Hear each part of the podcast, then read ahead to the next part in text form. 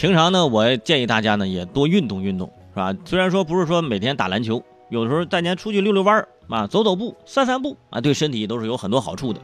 呃，平常呢，我们散步，很多朋友可能家里有宠物，带着狗遛狗，是吧？但是现在啊，不一样了，哼，现在呀、啊，不光狗可以陪你，就是散步了，现在有专门的人啊陪你遛弯，而且还赚钱了。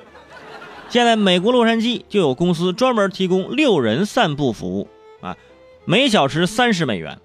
而现在这项服务大受欢迎，导致散步需求飙升，老板不得不呃就是聘用三十五名员工专门陪用户散步。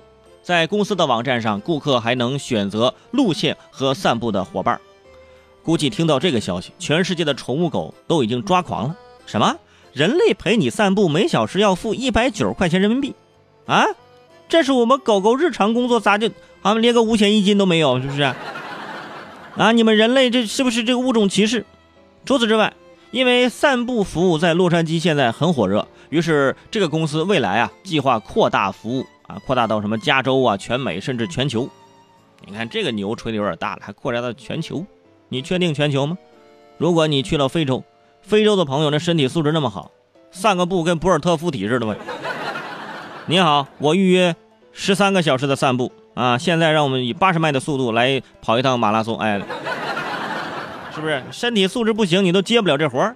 不过散步也是有学问的，有的人是注重走路，我们中国人呢是更注重聊天，所以这项服务在中国也是明显行不通的，是吧？我还用花钱一百九十块钱找人陪我散一小时步，对不对？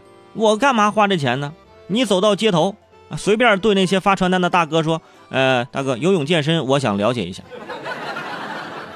我保证接下来两小时一对一真人聊天，享受真正的人类交流，是吧？如果你还嫌不够，你就去到房屋中介，呃，我想看看房子，是吧？保证陪你逛到吐啊。